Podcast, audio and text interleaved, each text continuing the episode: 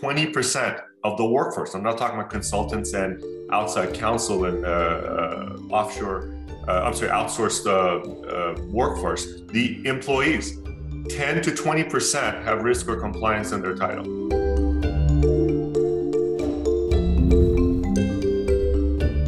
Welcome to UpTech Report. This is our Applied Tech series. UpTech Report is sponsored by TerraLeap. Learn how to leverage the power of video at terraleap.io. Today, I'm joined by my guest, Kayvan Alikhani, who's based in California. He's the CEO and co-founder at Compliance.ai. Welcome. Good to have you on, Kayvan. Thank you for having me. Appreciate it. Now, Compliance.ai is a regulatory compliance solution and software. So, for those out there in firms within banking, financial services, or the, the insurance industry, this might be an interesting platform you're going to want to check out. Now, on your website, you say we speed compliance so you can speed your business. Help me understand, okay, what was the problem you initially saw with the industry and with compliance that you set out to solve? You know, um, the volume and complexity of regulatory changes that are being handed to regulated companies, specifically in the banking, financial service, and insurance industry, is so high, mm-hmm. both from the perspective of um, the number of changes, the number of pages within these changes, and then the complexity. And it's not uh, decreasing; uh, it's only increasing. It's all increasing three, four hundred percent over the past uh, seven, eight years, and it's not showing any uh, sign of slowdown. And meanwhile, organizations are still using outmoded um, methods that they would have would have been suitable for a significantly lower volume or significantly simpler uh, regulatory landscape. So we provide uh, essentially a way to transition or transform the way you deal with regulatory changes so that you can be much more effective and efficient in that process. Compliance has become the costliest department along with risk. Risk and compliance combined are the number one spend within many regulated sectors in the United States. And that is a sign of the methodology that's being used to solve it, which is to throw bodies at it, use manual approaches, or use significantly expensive, error prone, time consuming methods to solve uh, compliance and risk issues. And we really think that the availability of digital uh, regulatory content, the availability of cheap uh, CPU, the maturity of uh, automated ML driven modeling um, allows for companies to now do things a lot faster, more effectively, and at a much more cost effective manner basically use technology mm-hmm. smarter in a better way than just throw more people at it. If I understand, like the the, the platform, you take in the reports from a lot of different regulatory agencies. And then the user can go in and customize the area that, that covers what what location or what they're interested in then they can customize the reports. Am i getting the kind of the some of the nuts there correct? Uh, think about a, a, very large document. Imagine uh, don't imagine a two paragraph uh, uh news item about the latest uh, you know fiasco at french open. Imagine a 100 page substantial document which has everything in terms of obligations references to other rules and regulations timelines uh, in it. So now you're facing with not being able to just browse over. You have to read it. You have to assess whether this document is relevant to you, to your role in the organization. What business or operational topics does it map to? What are your obligations as part of this? What are the timelines and deadlines that you need to pay attention to? And what has to happen uh, inside your organization? Imagine having to do that against three to 400 documents per week and imagine that each of those documents on average being 20, 30, 40 pages and all legal, legally worded. That's the uh, framework that we live in. And so our perspective is first and foremost, how many of those three, 400 are relevant to you? Reduce the size of that funnel by using classification, uh, using your company's business profile as a way to uh, focus on changes that are relevant to you in your role, uh, whether you're a compliance officer, a risk officer, in charge of audit, general counsel, in charge of BSAML, privacy, cybersecurity, depending on topic, depending on concept and operational role, get access to that very reduced collection of content. And then give you all the rich metadata that tells you these are the key deadlines, these are the concepts, these are the topics, these are the cross referenced rules and regulations. These are your obligations. Uh, and from there, you'll be able to make decisions significantly faster and be able to build an inventory of decisions you've made over time. And then, of course, subsequent to that, be able to then interact with those documents, annotate them, assign tasks, take action, and finally report on everything that you've done before, during, and after that rulemaking process. That is really the ultimate goal uh, of a solution that would be called regulatory change management. And that's exactly what we do. Got it. So the the I don't know if this is a good uh, analogy to see. When I think of like in the consumer world, often we have like um, uh, RSS feeds or, or Feedly or Tool or thing. We want to customize what news, what information am I getting in? And consumers have that for a while. But in the business side, it's just you're inundated, it sounds like, with all these updates when it comes to compliance and reports that are coming out. But what you're trying to focus on is all right, let me actually skim that down to exactly what you need, what you need to be paying attention to, and then you know what to take action on. Yeah, imagine that that RSS feed constituted of thousands of changes that you have to then now uh, decipher. Going through all of them in detail is not scalable, and that's what's led to the uh, close to 400 billion dollar in fines enforcement actions that have been issued against just financial service organizations in the past eight years alone. Uh, and then you have from the other side the significant increase in operational costs, both uh, top line and bottom line impact, and not to mention the reputational impact that it has for companies that uh, fail audit or find them to find their name in the news or are at a significant competitive disadvantage because they're moving much slower than their competitors who have embraced a transformative approach to change management. Of course, the, the common concern that comes along with technology and AI is taking jobs away. Uh, you just mentioned we'll throw more people at it, so now you don't need to throw as many people at it. So where is the where's the balance here? The balance is actually that companies are not properly sized to begin with uh, because it's so costly to properly sized, If you were to take a full manual approach, they really need 20 people and they have four. They really need 12 people, but they have six. So what ends up happening is technology coming and saying, this is now a companion, this is a augment, this is an extension of your existing team. Uh, it's essentially not one of necessarily saying, um, start laying people off. It's saying you were understaffed to begin with and now instead of begging and borrowing uh, additional budgets to hire another uh, 15 people, you have technology automation to the rescue as a uh, way to reduce your overall cost and be ready for scale. And that's been seen. We're not the only uh, business segment that's doing this. We've seen that repeatedly within CRM, within business applications with the tool you and I are using right now, Zoom solutions that scale very rapidly, don't require a huge amount of handholding, don't require a huge amount of effort in installation, implementation, uh, or upkeep, SaaS basically. And from the other side, ones that reduce the uh, amount of work that humans have to do by taking recurring mundane tasks off their back so they can focus on more analytical activities. So we think that is actually a sigh of relief in the uh, what we're seeing, very specifically talking to chief compliance officers, risk officers, general counsel. We have a very, um, I would say, impressive and humbling advisory group that uh, provides us that type of feedback. And these are CCOs, CROs, GCs, auditors, current and former regulators. Uh, and they tell you look for any and all opportunities for automation, look for any and all opportunities to reduce uh, that complexity. And even the regulators are very much welcoming of that of this approach. This um, concept of, of a compliance officer now trusting in a technology to take the place of the, the scores of people that required before what do you say to then someone saying how do i know that what you're showing me is everything? How, how can i trust the technology? How have you guys then solved that? Yeah and how were you trusting it before?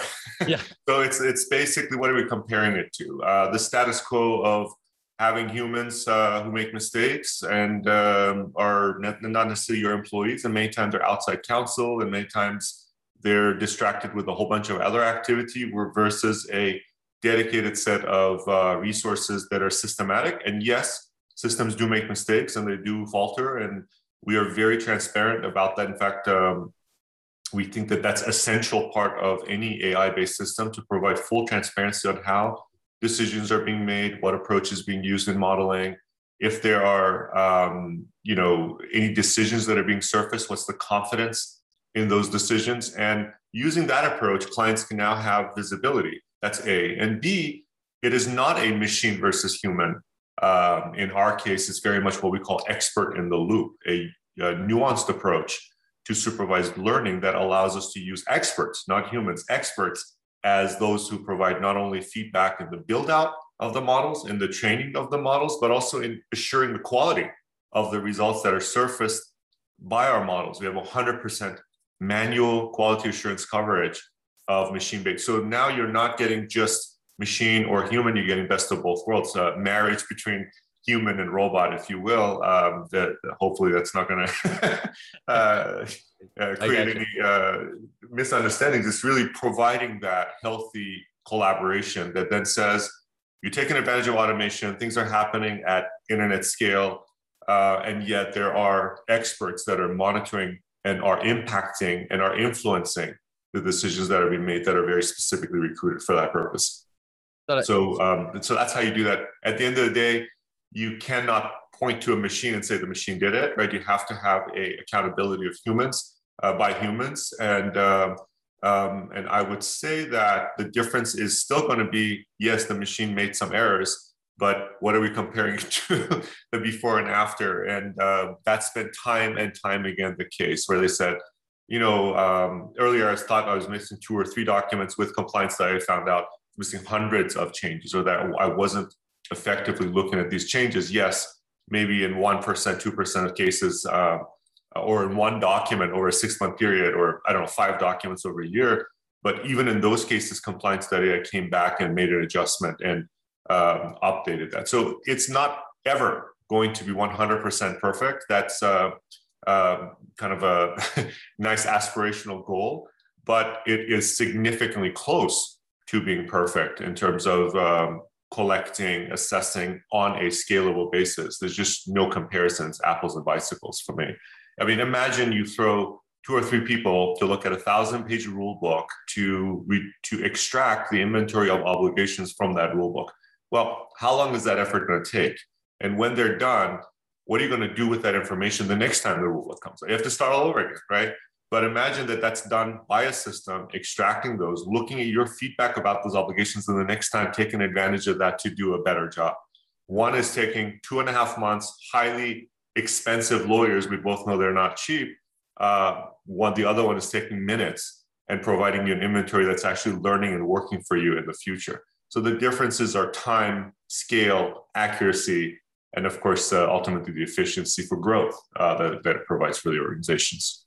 Where I'm fascinated with the, the role of technology, it truly is allows us to to do much so much so much more in less time and effort if it's properly trained and managed by a person it's not an autonomous like just go and it, does it all but it's that combination of still i appreciate the term expert in the loop combined with the technology now this is uh, four years uh, that you guys have been around since 2017 that it, that it started. I, am curious from your perspective from the beginning, what's the adoption been like? Like, are people resonating, or, or, or what are some of the barriers that you've seen to the adoption technology when it comes to compliance? Yeah, I think uh, the history part of it is quite fascinating in that we started with the premise of all we have to do is provide regulatory intelligence. Companies already have uh, risk and compliance uh, solutions. If we just feed this intelligence to them, they're going to be good to go. And we started with that uh, approach. And very quickly, after a series of conversations, listening very carefully to the feedback from the compliance community, we found that intelligence enough is uh, not enough. And intelligence alone is not enough. Why? Because all you've done is now dumped literally a mountain of information at them without providing them with the ability to take action on it. And I think in 18, we started seeing more and more of uh, the um, use of the term regulatory change management as opposed to regulatory intelligence or regulatory trend analysis or insights. Not, not, not in opposition with each other, but kind of like bringing them together into regulatory change management. Go back 10 years, this was not even a term. There was not such a process in these organizations that would deal with it. So this is something new that started forming 16, 17, 18, uh, started becoming more and more of a curiosity. And what is this? What is RegTech? RegTech is in technologies that help you with monitoring, tracking, and reacting and reporting on regulatory changes by taking advantage of automation and SaaS and ML. We are very much the poster child for that. But then in 2019, we started seeing more and more actual forward looking CCOs, CROs, GCs that would put requests for information, requests for proposals. And in 2020, um, in spite of, or maybe because of COVID, you started seeing a much more specific focus on regulatory change management, automation, transforming it into a modernized um, form, if you will, uh, within the organizations. uh, to the point that we were recipient of over, I want to say 30 uh, RFPs from mid to large size organizations just in the US alone with comprehensive plans of transforming regulatory change management. I think it went from what the heck is this to um, let's try it out to now we're going to formally transform our change management solution. I think I've seen that so much right now. It takes less than five minutes to explain and get a head nod from heads of compliance risk or audit or um, general counsel at organizations about the challenge they're facing and the fact that they need to modernize their change management practice. So, if I heard correctly, you'd say that the pandemic has been an accelerant to the compliance uh, industry to saying, yes, we, we needed to use technology more? That's right. Think about uh, having to do things from anywhere using just a browser, not having to rely on going to the office or relying on necessarily four walls of firewalls and IT uh, involvement and not having to um, um, rely on a large workforce, having to be able to button down and um, do things more with less, uh, enforcing and, and embracing business continuity and resiliency. All of that is very much in line with using um, SaaS, browser based, nothing to install, nothing to maintain or update or upgrade ever, and the ability to rely on a highly scalable solution um, so that was one side of it. And PPP related um, regulations and privacy related regulations and matters that have to do with um, cybersecurity. And of course, the incoming of a new administration that undid a lot of the deregulation that happened during the prior administration have been catalysts for a, I would say, very significant uptick in organizations taking a look at how they deal with regulatory change. On, on that uh, topic of the way regulatory has changing and some of the things you just mentioned, PPP, the new administration, and, and, the, and the act. What are you seeing some of the main trends that someone should be paying attention and, and aware of uh, with all this happening? Yeah, um, first and foremost, privacy continues to be a uh, highly checkered set of regulations and rules. We know uh, we Californians voted into law the California Consumer Protection Act and the Rights Act in November of last year again enforcement actions to ensue in terms of um, uh, how organizations manage, uh, store, and share uh, consumer information and what does consumer privacy mean. We see states like New York, Virginia, and others um, standing their own privacy regulation. There's efforts underway at the federal level uh, to try to uh, come up with comprehensive uh, consumer privacy. And that's very much in line with what happened, uh, uh, I want to say four or five years ago in Europe with GDPR. So that's one um, set of rules and regulations that are very much impactful of the organizations. The contrast between GDPR, CCPA, Virginia, New York, and the Illinois uh, biometric regulations that relate to privacy or the upcoming, uh, uh, I would say, cross jurisdiction differences between the up, uh, those and the upcoming federal level, level regulations. Of course, there's huge amount of um, deregulatory activity that President Biden took in uh, the first 60 days uh, in the office, issuing a collection of over 20 enforcement actions, executive orders, sorry, um, intended to undo the prior administration's policies. And so that then puts pressure um, on organizations to take a look at that and see how that impacts their business. Uh, a series of executive orders, um, interestingly, one of them um, a, a, reaffirmation, I would say, of an executive order that we saw many years ago during the Clinton era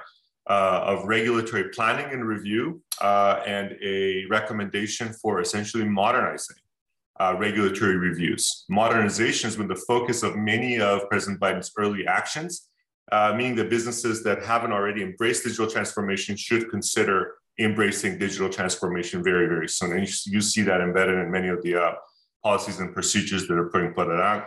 Environment, um, social, and um, um, ESG based regulations um, that are essentially coming out. Uh, we're seeing more and more focus on ESG based regulation, um, corporate governance, essentially environmental, social, and uh, governance. I forget the G for a second, um, which are putting a lot of emphasis on paying attention to climate climate change not as climate change, but as risk. What is the risk of climate change to organizations, um, specifically banks as it relates to real estate, or um, in light of the uh, growing Me Too movement in terms of social impacts of organizations taking a much closer look at um, um, you know the, the, the, who do they who do they who do they take money from? Who do they partner with? Who do they business with? Has now impacted uh, the outcome and we're looking to a set of ESG based regulations actually to drive some environmental uh, rules and regulations in um, in the in the current year and into years to come and um, there's at least 10 more, but I name one more for you, which is uh, top of mind for many users, is cryptocurrency and ICO uh, blockchain related rules and regulations. You see a uh, huge amount of activity by the OCC and other agencies trying to put proper uh, rules and regulations in place to uh, hopefully put an end to the wild, wild west that is, um, uh, you know, crypto and ICO and give companies a framework that they can work within uh, to deal with ICO and cryptocurrency. So those are some of the trends to look for. And like I said, there's at least five or six more uh, that we can talk about later as well. Kayvan, I'm curious, have you personally like been involved with compliance for a while? Like how did you get involved or were you more come from the technology side and you saw the challenge and you're like, I can solve this challenge over here with technology?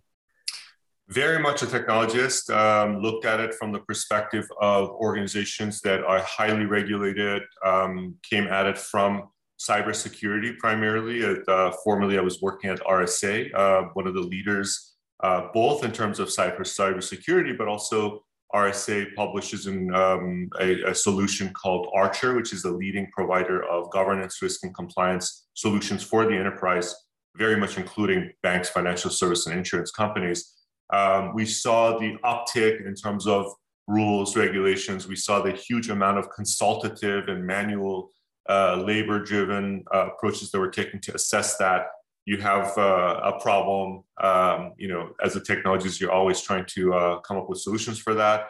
Because we're not subject matter experts, we ended up then building a uh, solid foundation of advisors uh, coming from the field, seeking their advice. Hey, is this as big a problem as we think it is? Yes you know, um, what would this approach work? Yes. And then basically being very, very much uh, collaborative in that effort, and then bringing in the CCOs, CRs, and GCs into that discussion in that early on uh, formation. But it was very much looking at the, I mean, you read the news and look at the uh, stats in terms of where are companies spending their money uh, and compliance and risk being on the top of the list. Um, you know, many highly regulated organizations, you find 10, 12, 15, 20% of the workforce. I'm not talking about consultants and outside counsel and uh, uh, offshore, uh, I'm sorry, outsourced uh, uh, workforce. The employees, 10 to 20% have risk or compliance in their title. And uh, that, that represents, that, that tells you uh, where that you, cost is coming from. Yeah. Where do you see in the future that percentage will go down to?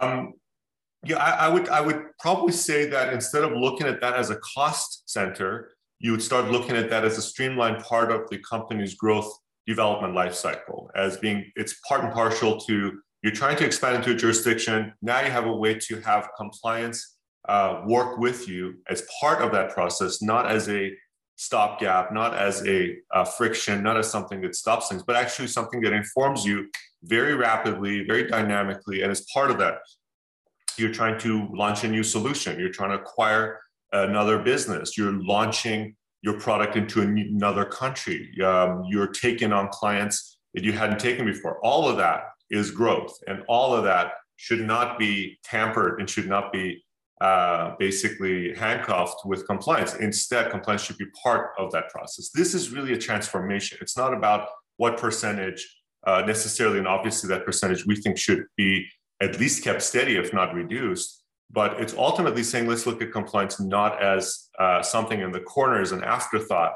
Uh, it's the same thing we talked about 10 years ago about security, right? Security driven programming, security driven businesses, businesses that are looking at security as part and parcel of what they do, not as an afterthought. And now um, you see more and more of that in various uh, business applications. And I think regulatory change lends itself very nicely to being that next in line, um, let's call it streamlined into being part of that overall business process.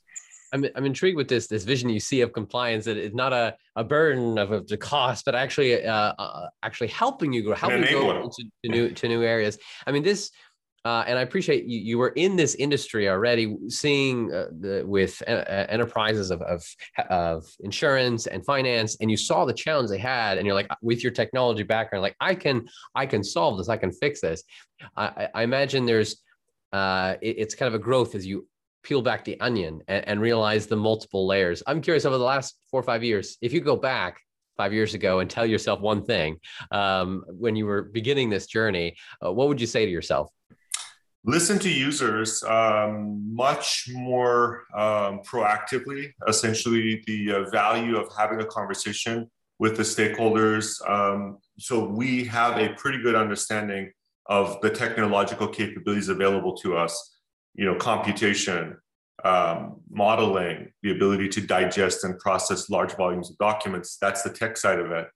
Uh, and then on the user side, what is really problematic within their organization? How can you really impact their day to day life in a very positive way? In fact, I would tell you, uh, we did a blog series at the end of 2018 with a CCO as the ghostwriter.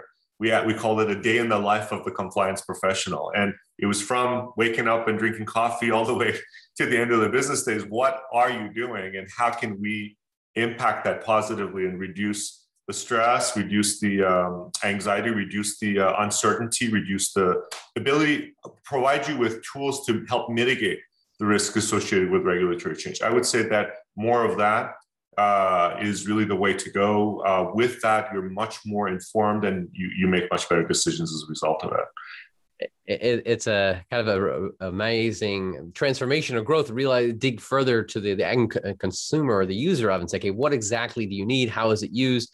And that's where the real use comes to, to shine.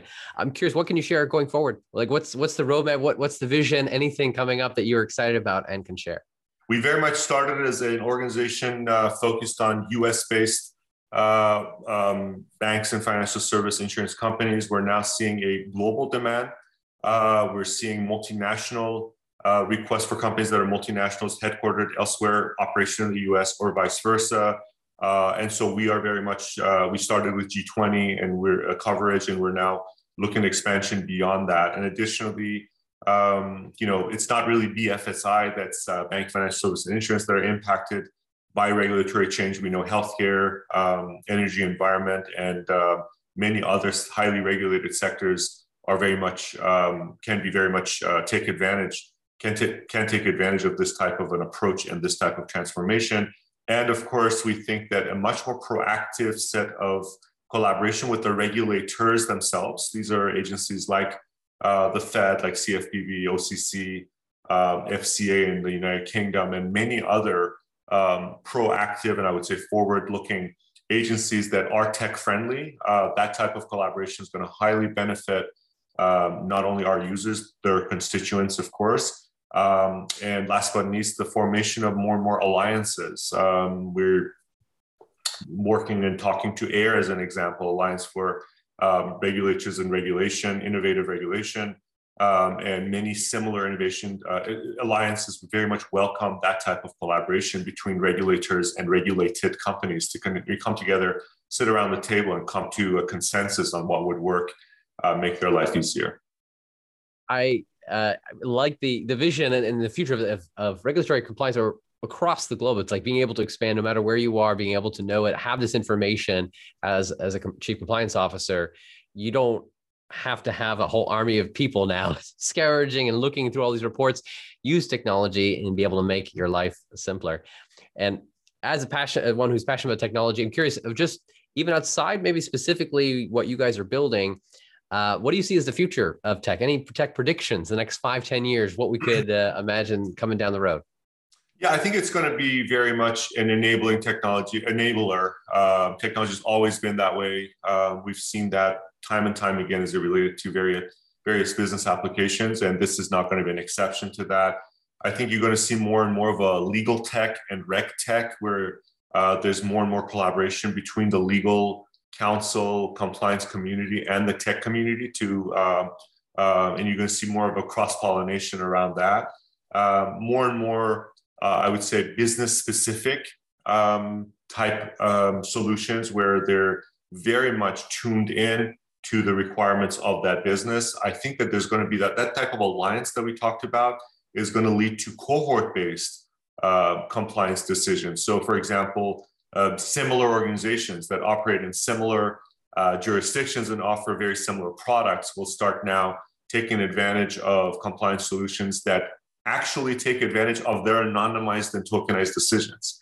And so, in that realm, instead of building siloed compliance practices, you start benefiting from uh, a, a cohort based approach. And we think that's going to be highly consequential uh, for businesses in terms of um, compliance no longer being a um, siloed, competitive, one off uh, thing to being one of saying, let's just make this just like cybersecurity, where we reached an agreement that sharing anonymized, tokenized data around breaches is beneficial to all organizations. We think compliance very much falls into the same mold. Thank you, uh, Kayvan, for, for sharing this insight and the track and, and the direction that you guys are headed. For those that want to learn more, uh, you can go over to compliance.ai and be able to get a, a, demo and be able to, to dig into it more. But thank you so much, Kayvan, for your time. Thank you so much. Very nice talking to you, Alex. Appreciate it. And we'll see you all on the next episode of UpTech Report. Have you seen a company using AI, machine learning, or other technology to transform the way we live, work, and do business? Go to uptechreport.com and let us know.